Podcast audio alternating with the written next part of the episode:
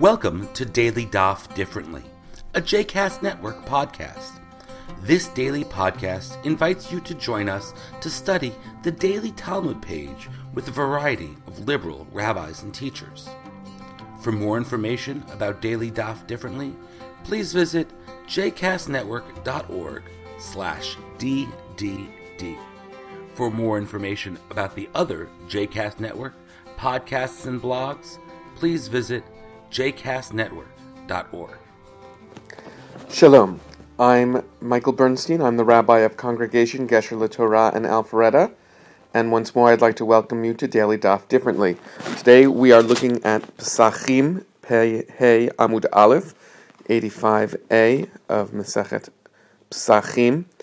And as the conversation has been going, we've been talking about, in particular, the rule about breaking a bone in eating of the paschal sacrifice. And the conversation moves uh, through to the discussion of the different measurements and situations in which uh, a bone may be broken or not be broken, depending on looking at the situation of the marrow. But we get onto a digression about two other factors that come into play in the sacrifices that are offered for well being, Zevach Shlamim, Pigul and Notar. They're related. A Notar is the meat that's left over after the three days that are allotted, or the first two days that are allotted for eating the meat of the sacrifice. Any meat left over on the third day, the Torah states that one who eats from that will be uh, subject to karet, cut off from their people.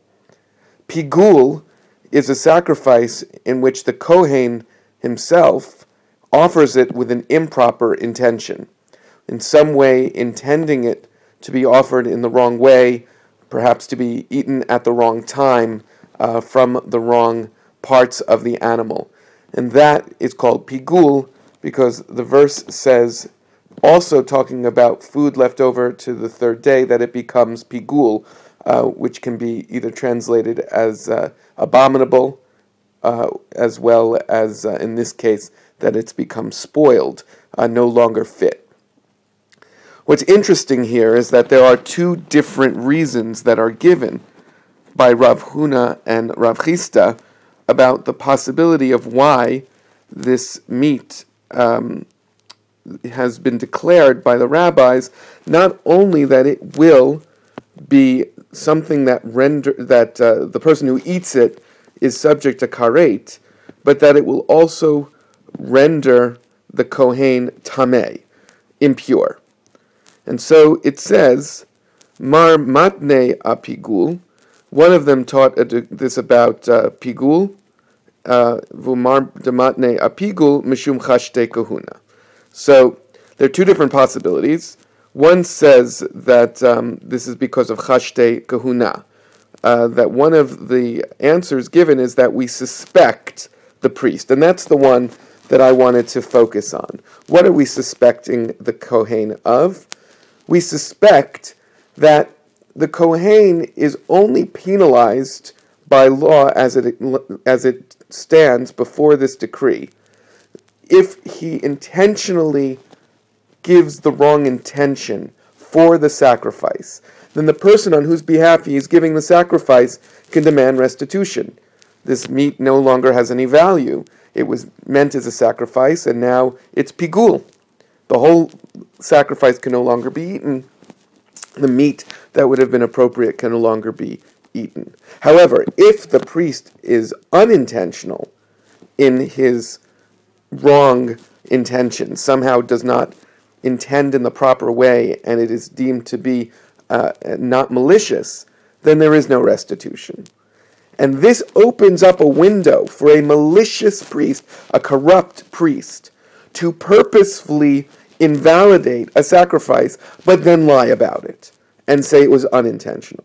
So the situation is that this priest, this religious functionary, whose job it is to do things the right way, might have a vendetta against a certain person who comes to him to do the, the sacrifice, and he calls it pigul and says after the fact, oh, accidentally, I was intending this uh, in the wrong way, and therefore it has been rendered pigul. And you lose out, and there's nothing you can do. So, what do the rabbis do? As happens in other situations, the rabbis use their power to declare an order of tameh, a, a second level order of tameh, making the hands unclean, mitamim et yadayim. And by doing so, they give the priest something to think about. Now, if it's pigul, even if it was considered unintentional, now your hands are unclean and you have to immerse them and re-cleanse them. And this is the answer. This is the answer that's given by the one who says that the purpose of this particular decree, that a kazayit of pigul, an olive bulk's uh, uh, weight of pigul, is enough to make the hands of the priest unclean. There's an obvious question, and the Tosafot ask it, but then answer it. If you're dealing with someone who's so malicious that he's going to ignore the rules and actually render something pigul purposefully, and then go out of his way to turn around and say, ah, wait a minute, this is now, um, you know, an unintentional pigul, and I owe you nothing, and, and, and you're out of luck. Why would such a person have any qualms about ignoring the rules of purity? And the answer that's given is the reason that I wanted to mention this particular piece, both because of its implications for the holiday that our Masechet deals with, Pesach, and its implications for the holiday that many, uh, when if you listen to this, we'll be approaching, in at least in this daf cycle, the Yamim Noraim, Rosh Hashanah, Yom Kippur. The answer is simply this: the priests, even the wicked ones, even the Rashaim, are more concerned about Tameh and Tahor as a category than they are about other categories of corrupt dealing. After all, all they're doing is cheating someone out of their money. They're ruining the sacrifice by making it pigul, but they're not eating it.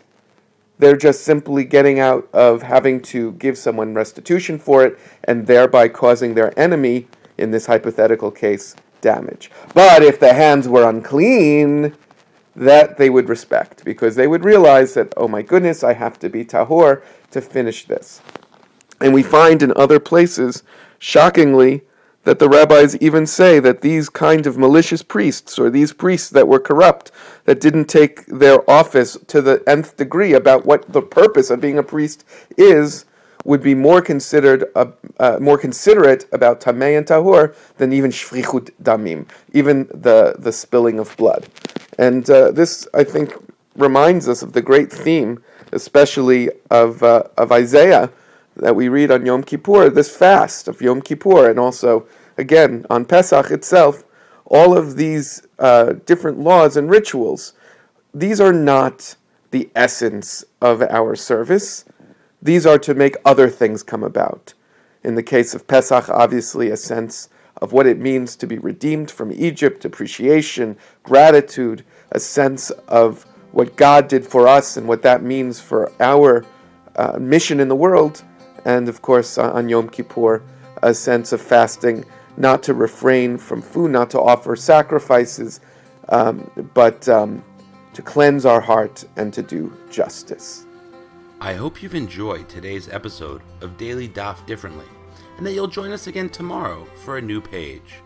The music at the open and close of this episode is Ufros from the Epichorus album One Bead, available on Bandcamp, iTunes, and Spotify.